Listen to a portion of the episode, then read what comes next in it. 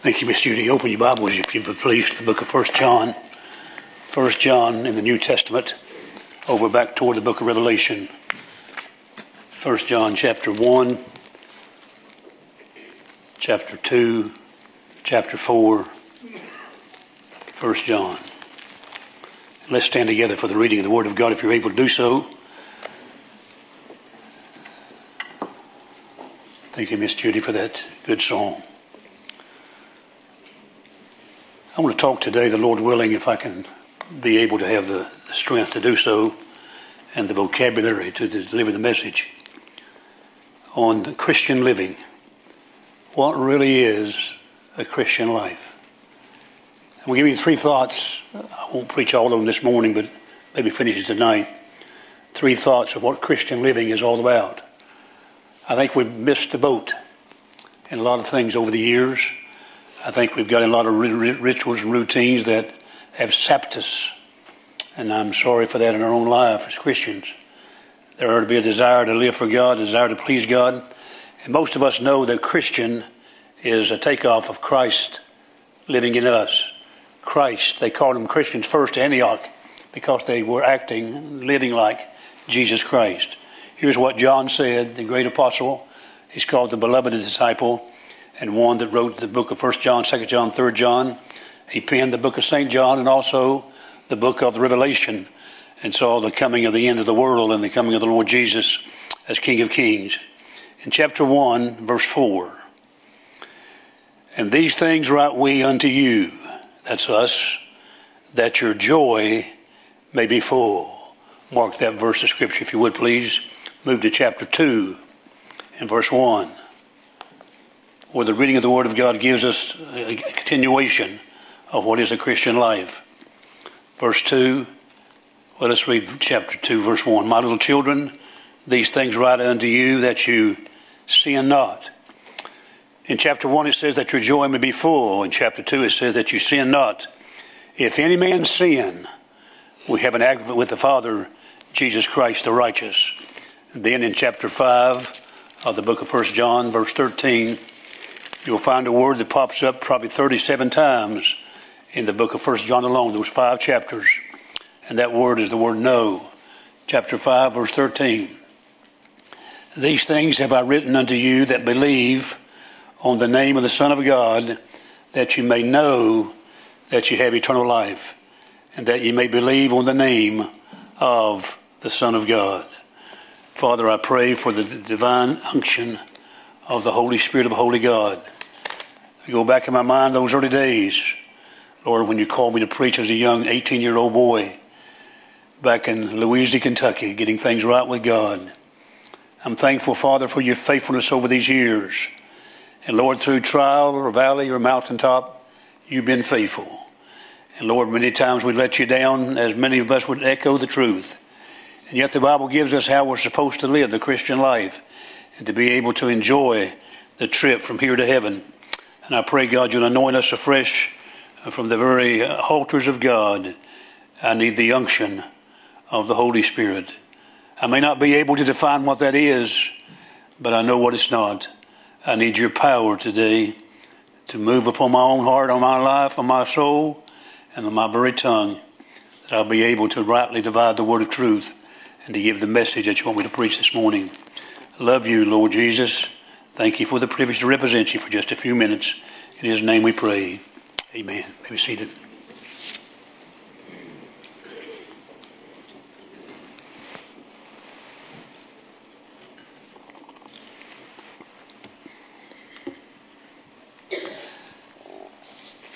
The message today is a vital message, especially for our generation. I do not know how much longer, and Brother Brandon talked about it in Sunday school this morning, before the Lord Jesus comes back again. But I stand on the authority of the Word of God. On this first Sunday in January, He is coming back. It's the glorious hope of the soon appearing of the Lord Jesus Christ. Titus called it the blessed hope and the glorious appearing of the great God, our Savior, Jesus Christ. And I'm grateful that God's got His Word for us to follow, and that's the truth. We need to return to simple obedience. The Bible says obedience is better than sacrifice. And sometimes we sacrifice a little here, sacrifice a little there.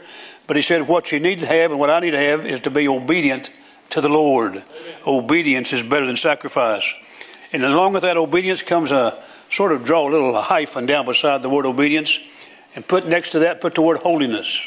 Holiness. The Bible tells us that we are to live in obedience to the Lord. To obey is proper. He says, If you love me, keep my commandments. Obey me if you love me. When you read the book of First John, you'll find it over and over again. Do you know the Lord? Or better still, does he know you? Several references are made to how to have the assurance of your salvation pinned to us in the book of First John as well as other scriptures in the Bible, but especially in this little epistle called First John. So often we find that things are moving rapidly in the wrong direction in our, in our economy, in our political arena, in uh, all the things that's transpiring across the, the, the, the United States of America and the world. Here's what the Bible says in 1 Peter chapter 3, verse 10 through 12. For he that will love life and see good days, you want to love life? Talk about the Christian life now. For he that will love life and see good days, you want to have good days? Let him refrain his tongue from evil, because out of the heart the mouth speaketh. Refrain thy tongue from evil, and his lips that speak no guile. Let him eschew evil, that means to hate evil, and to do good. Let him seek peace and ensue it. For the eyes of the Lord are over the righteous, and the ears are open unto their prayers, but the face of the Lord is against them that do evil. This emphasis tonight, today, on the Christian living is so important in our Christian life. The sin of unbelievers grieves God, but even the sins among believers causes God to turn his face away from us. You'll have difficulty having your prayers answered, and so will I if I live an unrighteous life. The Bible says, if I regard iniquity in my heart, the Lord will not hear me. I think one of the saddest vocabularies and the saddest commentaries that could ever be uttered from the lips of human beings is that I prayed and God didn't hear me. He said, Call unto me and I will answer thee. Yeah. Jeremiah 33 3. He teaches over and over again, you have faith, trust God, call upon me, and I will answer your prayer. The Christian life is filled with a, con- a conversation between the sinner and the, and the God of heaven that we should be able to be what we ought to be for His cause and for, the, for His honor and glory. And the church is almost shallow today and superficial. It goes through the motions, and we go through what we call church, and uh, sometimes we call it playing church. We go through the, mo- we know what to do next. You know what's coming next. In about 30, 35 minutes, unless God does otherwise, uh, we'll have an amen and go to the house after the invitation. It may go 40 minutes.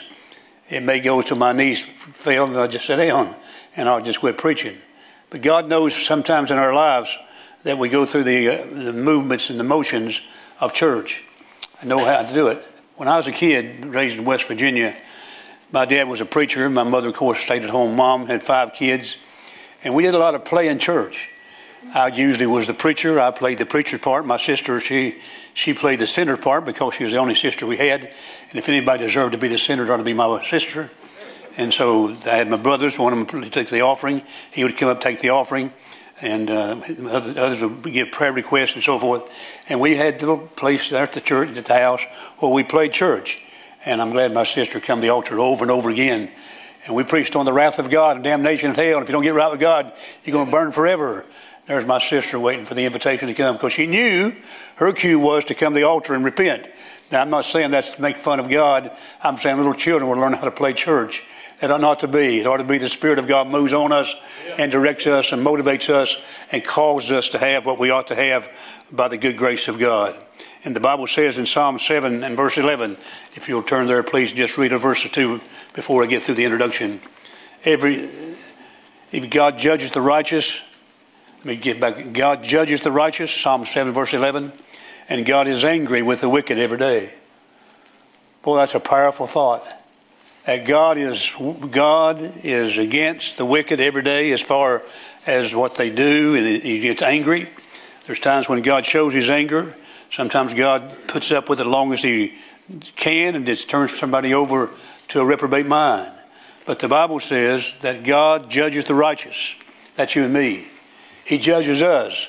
It doesn't mean for salvation, it means our righteous living, our Christian life. He judges our Christian life. And when we stand before God someday, we'll give an account for our life and to determine the rewards in heaven that we may have that God wants to give to us on that glorious day. These are difficult days we live in. It's been echoed over and over again. Probably the most difficult days are ahead for Christianity. We've come through the gravy train. And I'll talk about that in just a moment. The Bible says that men love pleasure more than love, love, love God. And how true that is. They'd rather have the pleasures of life than the things of God. Now, they may not say that with their lips, but their actions speak volumes. Out of the heart the mouth speaketh, but our actions betray so often what we are and who we are. And these difficult days, we mind earthly things or we mind heavenly things. In the book of Colossians, chapter 3, verses 1 through 6, the Holy Scriptures say these words. Verse 1 of chapter 3 of Colossians. If ye then be risen with Christ, seek those things which are above. Christ sitteth on the right hand of God. Set your affections on things above, not on things on the earth. For ye are dead, and your life is hid with Christ in God. When Christ, who is our life, shall uh, appear, then shall ye also appear with him in glory.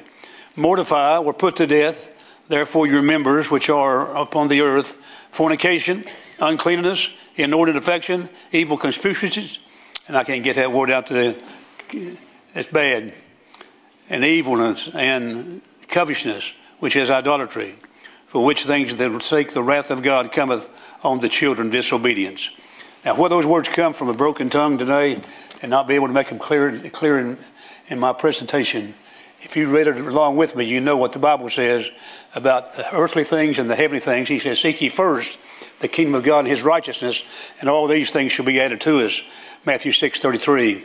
2 Timothy 4 11 talks about how Demas, Paul said, has forsaken us for this present world. What's that mean? I mean, he was a he was a disciple of the Apostle Paul. He was helped to organize churches in Asia and Asia Minor, and a great man of God, being used of God. But all of a sudden, it says, "And Demas hath forsaken us, and Demas hath forsaken me." Demas hath forsaken God and turned back to the world and turned back to things of life, and how sad a commentary that is.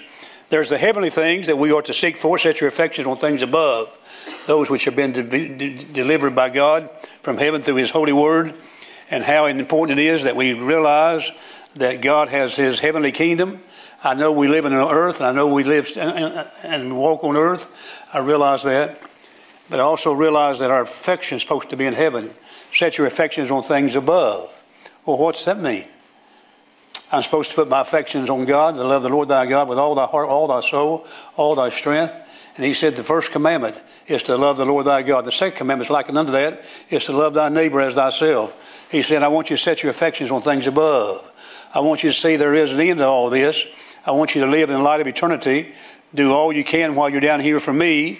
But keep in mind, we're going to the next world one of these days, and heaven just around the corner, as we said a while ago, and Miss Judy sung about so, so beautifully a few moments ago. Immorality and indecency is everywhere. The Bible says that men love pleasure more than lovers of God. It also says that the love of money is the root of all evil. I went to my Bible and reading that again in 1 Timothy chapter 6 and verse 10. He says the love of money is the root of all evil. Now you circle that. It is the root and it is all evil comes from the love of money, if I understand it correctly. So that's materialism. We've been blessed mightily in our country. Nothing wrong with the blessings of God.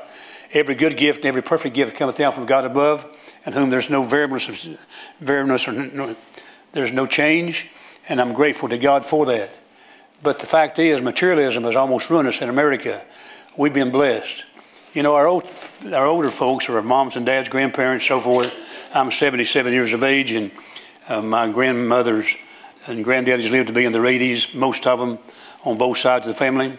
Uh, my daddy's family was uh, 15 kids, and mother's was 12. I've talked about it several times. And uh, daddy's name, daddy's father's name was James, and he had a wife, her name was Martha. Uh, you say, well, big deal. They named them after Bible characters so often. So on my daddy's side, it's James and Martha. That's my grandparents. I'm named after my granddaddy. On my mother's side, my grandfather is named C.S. Riggs. what CS stand for? Charles Spurgeon. His name was Charles Spurgeon Riggs. And so on my mother's side, with 12 kids, they grew up with a father who was named after one of the greatest preachers that's ever graced this world outside the Apostle Paul, is probably Charles Spurgeon. And on my father's side, they grew up uh, with Bible preaching, Bible teaching, going to the house of God, having prayer around the altar, and spending time with God regularly and desiring to please the Lord. They didn't have a lot of materialistic things, even though they survived and they met their needs, they lived through the Depression. Somebody said, How in the world did your grandparents make it through the Depression, 1929, 30 through there? Well, the answer is there is a God. I mean, God's not, not controlled by depression or recession or impression. He's controlled by His own will and what He desires to do. And the same God that made man from the dust of the earth and breathed in His nostrils the breath of life, and man became a living soul, is the same God who knows your name, knows your address, knows all about you. Now, if we lost it all today, what would we do? Would we fall into depression? Would we be like they were during the depression of the yesterday year of the 30s?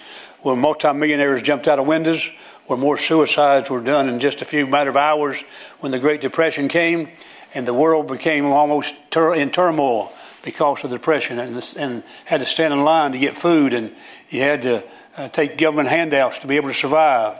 Things changed mightily, and the rich became poor. Riches have a way of taking the wings of the morning; they fly away. And one reason why sometimes we're so wrapped up in this world is because that's where our heart's at. I mean by that we love pleasure more than we love God. That's what the Bible said. Paul said one of the signs of the last days, men shall be lovers of their own self more than lovers of God. He also said that uh, love of, Paul said to Timothy, the love of money is the root of all evil. And he starts declaring the fact that many folks get wrapped up in this materialistic world. There's more immorality and indecency than I've ever seen. I was reading a book last night about a man who he got tired of looking at the racks uh, when the the grocery store, It's a famous grocery store up in Virginia or Tennessee somewhere. He said every time he got in line, they had all these magazines. Uh, Cosmopolitan, he said, Inquiring, Minds Want to Know, and so forth.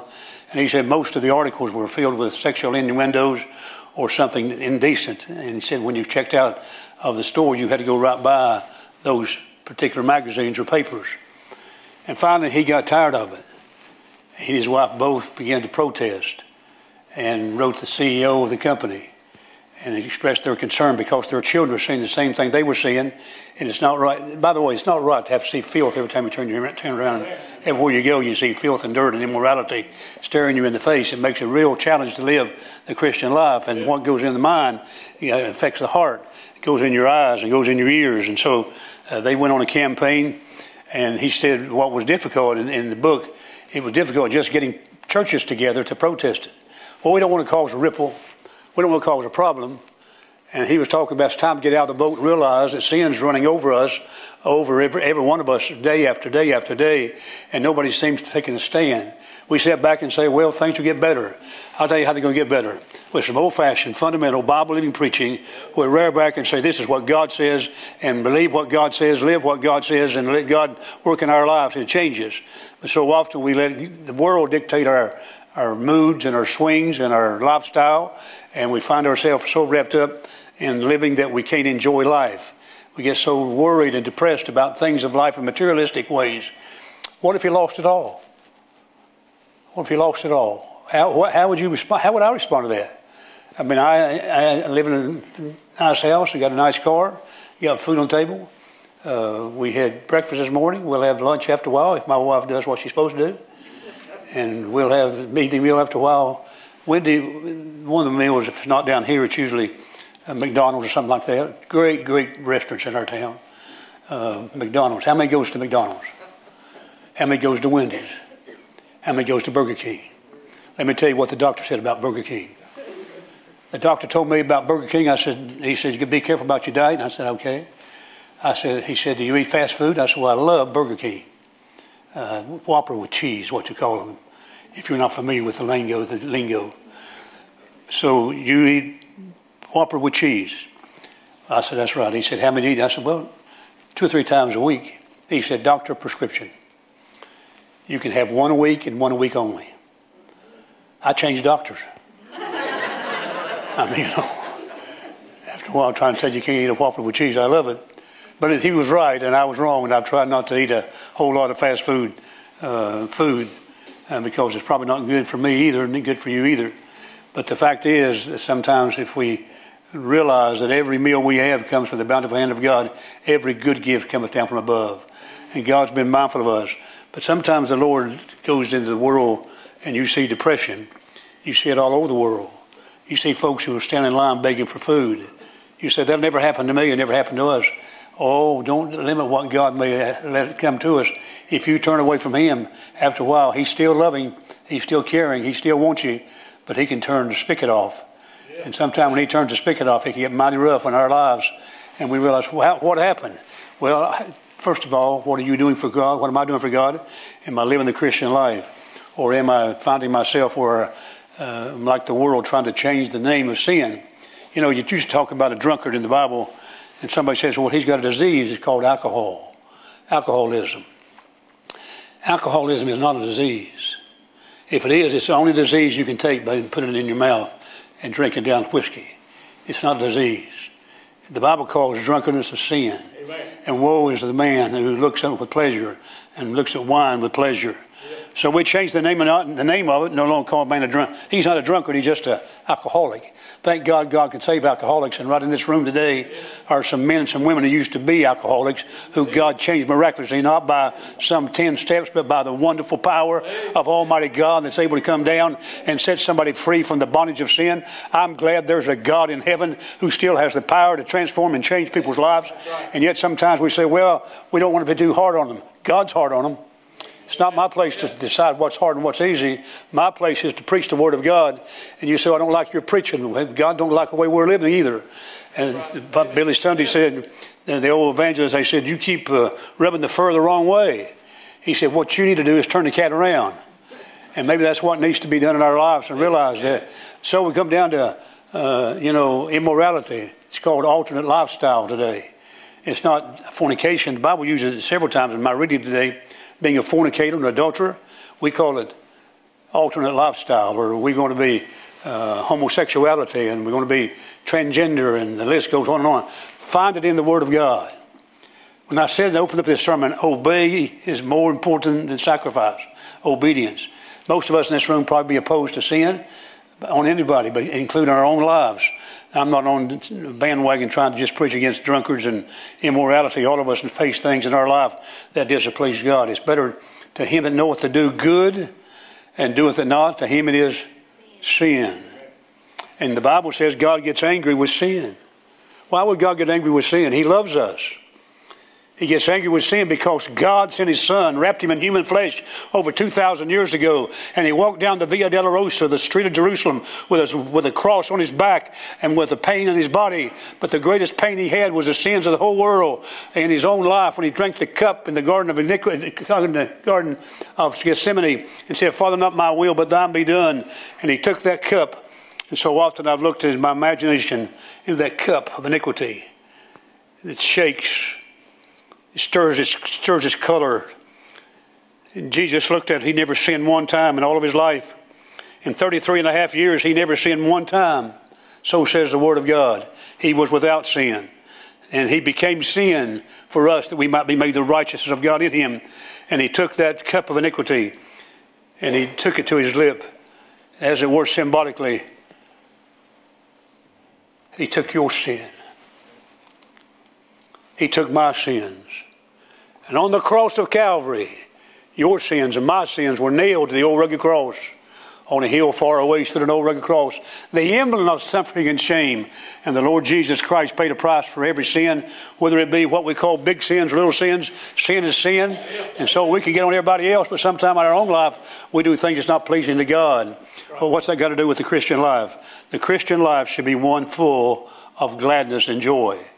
And you can't have gladness and joy when things are not well in your heart. It just won't happen. I mean, it, it's, it's like trying to mix oil and water. It's not going to go. It's not going to go. It'll not work. So you have immorality, you have indecency, you have crime, you have drunkenness. We've changed the label on sin. Uh, a liar is somebody with a lively imagination. Uh, if it's uh, somebody that's uh, guilty of some sin of cursing, they've just got an unsanctified mouth. They need some help. Uh, but out of the heart the mouth speaketh. You say, Preacher, how, how come people cuss? Because they have a lack of vocabulary. If you get some good words, you'll, you, you'll talk right. You say Christians ought to be able to cuss and get by with it because they're Christians. Christians ought to stay far away from it as they possibly can. And when they do cuss, they ought to say, Oh God, forgive me. Help me not to do it again. Oh God, please forgive me. Cleanse me by the blood of the Lord Jesus Christ. You know, a sinner, a Christian may sin, but they're not happy in their sin. You can't be glad and doing things that's wrong unconfessed before God. Or you get the place you confess them before God, but you don't really mean it. You just sort of hope is forgiven by God. Some way God's going to overlook me and He's not going, not going to deal with me. First thing I've asked the Lord when I've been going through physical problems is, Lord, is there anything in my life that needs to be corrected? The chastening hand of God sometimes comes through physical, emotional, and mental strain. And sometimes God has a way of dealing with us, trying to get our attention. Let God search your heart. Search me, O Lord. That's what David said. Search my heart and see if there be any wicked way in me. He's not talking to an unsaved guy. He's talking to King David, the, the shepherd who wrote Psalms 23. And he says, I want you to learn a lesson. You can't have sin in your life and be happy in life. So when a Christian life is one that's full of gladness, and I want to read a couple of verses, then I'll, I'll climax in just a moment. The Christians should be glad. 1 John 1 4. The Bible says, I write this book unto you, I write these words unto you, that your joy may be full. I want you to be glad. He says, but I want you to sin not. Chapter 2. So I want you to be good. I want you to be glad. I write this epistle unto you that your joy may be full, but I also write this epistle unto you that you'll be good and not sin. He says, I would that you sin not. I'm not going to ask for a show of hand how many sin today. If, it did, the whole, somebody's hand will go up immediately. We'll probably send some way in omission or commission today. If it's not one hand, some folks raise two hands. They've been so mean already this week. They fuss at their wife, and the wife they got in a fight and fumigate the cat, kick the dog in the face, and slap the cow. You got all messed up. Got angry, and they just went out and did terrible things and that we wouldn't, wouldn't think would be good for a Christian to do. So John, the beloved disciple, said, I want to tell you a message. God says, I want you to be glad. If you don't think they were glad, you hadn't read the book of Acts. Well, preacher, there's a lot of persecution in the book of Acts when the Christians died, and the first martyr came, Deacon Stephen. And there was many folks who were beaten and, and put, in, put in prison and, and uh, eventually executed and martyred, if you please, for the cause of Christ. But they, they were happy. You say, how do you know? Because the Bible says so. Well, how in the world can you be happy and glad when everything's going bad? You've got the greatest joy maker in the world, and that's the Holy Ghost of God who lives in you. There is joy in the Holy Ghost. And the Holy Ghost lives in us, and He's not a it, it, is a He. And the great Holy Ghost of God, who tabernacles in our human bodies, wants us to enjoy life. And the writings are full of joy and happiness and gladness. You say, but boy, I'm having a tough time. Well, everybody has a tough time. Everybody battles things in life, and everybody battles Satan, sin, and all the things that come with that. But in the midst of all of our trials, in the midst of all of our heartaches, keep short sin accounts, stay close to God, and find out what God has to say about being happy in the Christian life. You know, depression is bad. Most of us have gone through it sometime or another. I think all of us probably will experience some of it degree. But the worst thing in the world is to stay depressed all the time. All the time. Because after all, you lose your purpose for living. You, you give up on you give up on God, you give up on hope, and everything just seems to dissipate and disappear from your life. The early Christians, I give the observation, and then I'll give the obedience, and I'll be through. Christians should be glad, 1 John 1 4. Here's the early Christians. Now let's read it together. Turn the book of Acts. Let's do a little Bible survey right quickly. Won't take long to read these verses. In the book of Acts, chapter 2, verse 46. And they, that's the disciples, continuing daily with one accord in the temple. They went to church every day. Breaking bread from house to house, did eat their meat with gladness and singleness of heart. Verse 47 praising God and having favor with all the people, and the Lord added to the church daily such as should be saved. Don't you think we ought to be glad that we're saved? When I get down to talking about the, our names in the book of life, you talk about joy joy, and I may mention it two or three times. I mean, the disciples came back after they were sent out two by two. 70 folks went out, disciples, to witness for the Lord Jesus. When they come back, they were excited. They were excited. They said, Lord Jesus, even the demons are subject to us. And they were sort of in a braggadocious mood, what God was doing. Thank God for God's power and what God did in people's lives. But they said, even the demons are subject to what our voice, what we say. Even the demons are subject to that. And Jesus said, Don't rejoice that the demons are subject to you. Here it is. But rejoice because your name is in the Lamb's book of life or in heaven, written down. He said it was more important. They enjoyed the ministry, even though they were persecuted. They also were per- persecuted more than probably most of us have ever been persecuted. And they did it with gladness. And once sometimes they get beat up, they go back to the church family and they rejoice that they could suffer for Jesus Christ. I don't know anything about that kind of Christianity.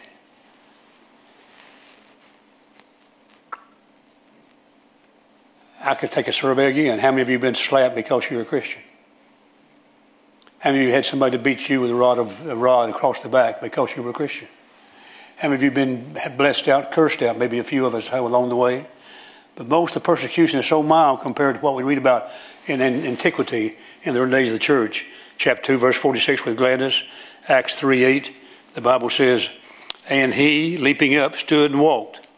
This is the man, lame man who stayed by the gate, beautiful, when the disciples came by. Let's go back and just read a few verses. And Peter, fastening his eyes, verse 4, upon him with John, said, Look on us. This man was begging for alms. And he gave heed unto them, expecting to receive something of them. Then Peter said, Silver and gold have I none. It's a good Baptist verse. Silver and gold have I none, but such as I have give I thee. In the name of Jesus of Nazareth, rise up and walk. And he took him by the right hand and lifted him up, and immediately his feet and ankle bones received strength. And he, leaping up, stood and walked, and entered with them into the temple, walking and leaping and praising God. And all the people saw him walking and praising God. Here you, you see a man that's been healed miraculously, and God can still heal. He may not do it like we read in the book of Acts as far as every day and everywhere we go. He gave the apostles certain gifts and uh, things, equipping them to help begin the local church. And they were very faithful in their duties. And but, but God still heals.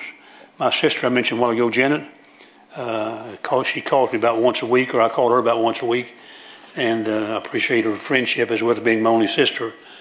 And uh, but she had Bright's disease when she was a kid. My daddy being a preacher, and she got Bright's disease.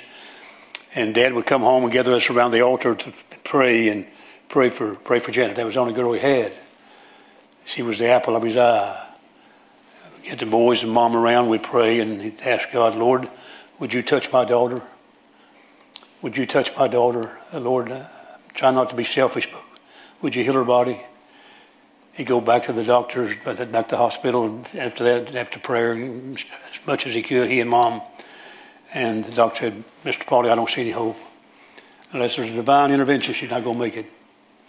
She's got a serious disease that's going to kill her. My dad was heartbroken. I prayed. Where was God? The same place he's always been same place he was when his son died on the throne of heaven. Dad got us back together to, at the parsonage that the church was living in at that time. He said, Let's pray. He said, Dear Lord, I'm not going to pray for my daughter's healing. You gave her to us. If you want to take her, we'll be satisfied with that. We'd love for you to heal her body, but I'm not here, Lord, to beg for a body healing. I just want your will to be done. I don't know what your will is. I don't know what you want us to do, but Lord, I give you myself. My dad broke down and cried like a baby. God, take my daughter if you want to. But if not, would you heal her? Next morning, the doctor's offered the hospital visitation. And uh, they walked in, and the doctor said, Let me take some more x rays, more, some more tests right quickly, see how she's doing. They went behind closed doors. A few minutes, they come back out and said, Mr. Pauly, I can't explain this. But said, uh, your daughter Janet, she she don't have disease. Yes, amen. amen. Said you could take her home. Now you talk about a dad probably who shouted a little bit and praised God, and Mama probably had one of them Pentecostal Baptist fits. But Dad said what it was, they got the place where he didn't pray selfishly. I've been there praying selfishly. I, I can give you prayer to prayer that I prayed selfishly, that I wanted for my own reason, that I thought it would be good for me. But when you come to the place, Lord, not what I want, what you want. And Dad, when he prayed that prayer that night at the, at the home with us, the Lord, she's in your hands. I'd love for you to heal her, but God, if not, take my, take my daughter. Give us grace to face that because they say there's no hope. But long as there is breath in the human body, there's hope. And God can heal anybody anytime He wants to. He doesn't heal everybody because other, somebody said, well, why don't He heal people all the time? You've never done. Nobody died. If He healed everybody. The process of death ain't too bad for a Christian. Amen. I mean, if you're unsaved, I don't want to go that route. But to be glad in Jesus Christ that He can do miraculous things. The book of Acts is full of healings, miraculous things that happen in the early days of the church. Acts chapter 8 and verse, or chapter 5 and verse 41.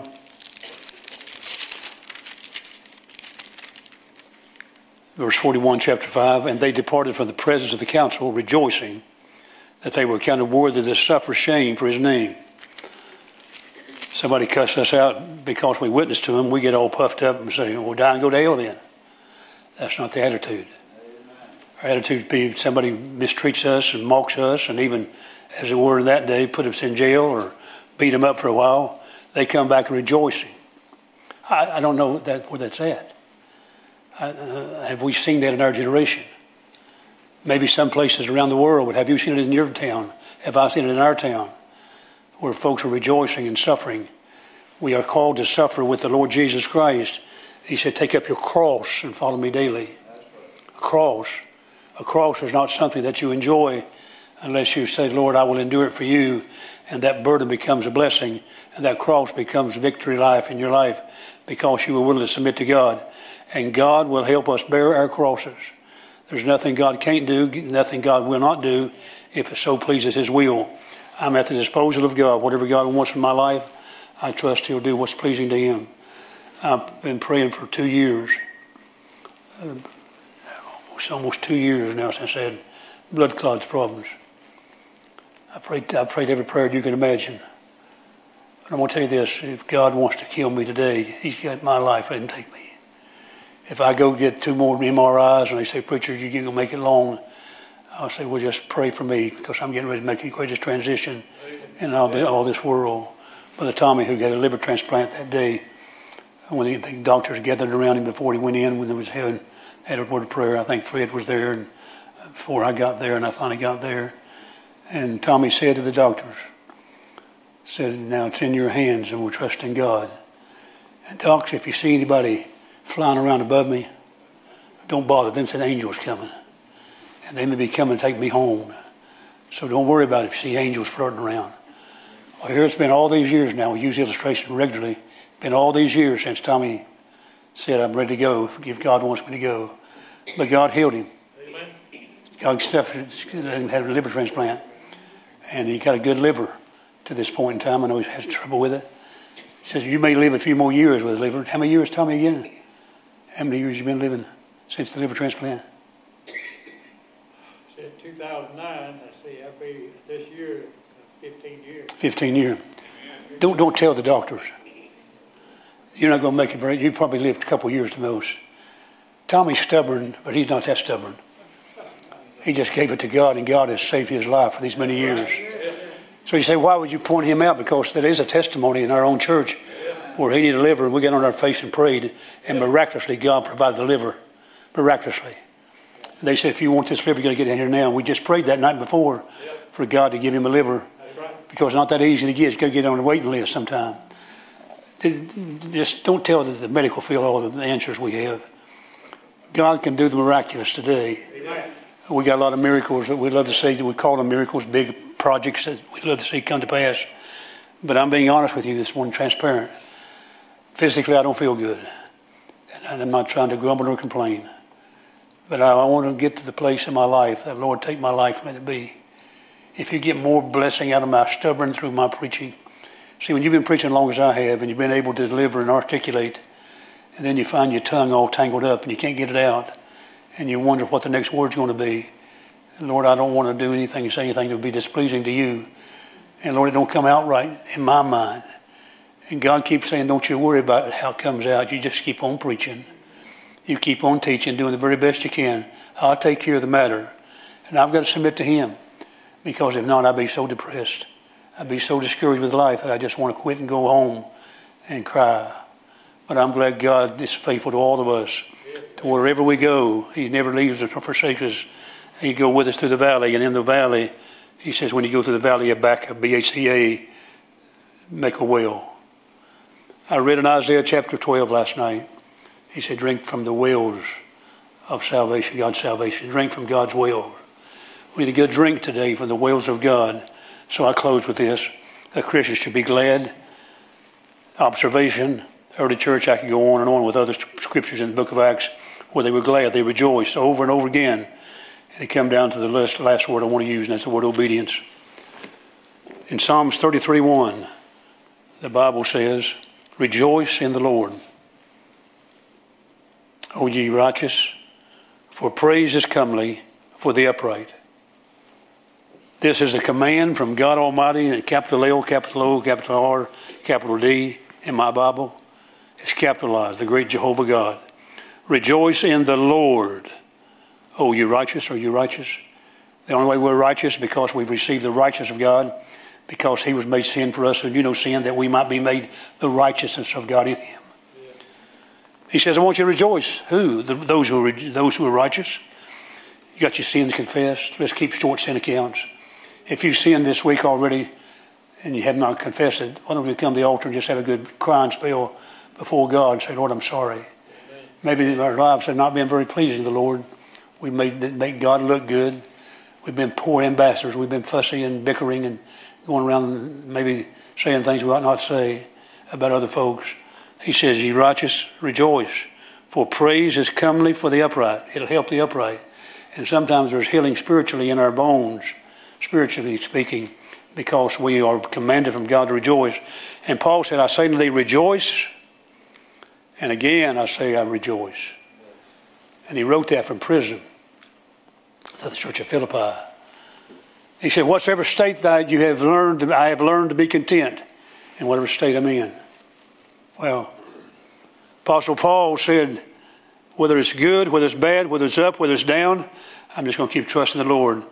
And one day, Paul went to the prison in Rome, last recorded in histori- historically, not in the Bible necessarily, except he went to Rome as a missionary to preach to the kings of his day. There come time for Paul to be executed. He could have, he was worthy of release. There's nothing against him that they could find. They thought he was causing trouble and problems for the Judaism and the religion of the day, the Sadducees and the Pharisees.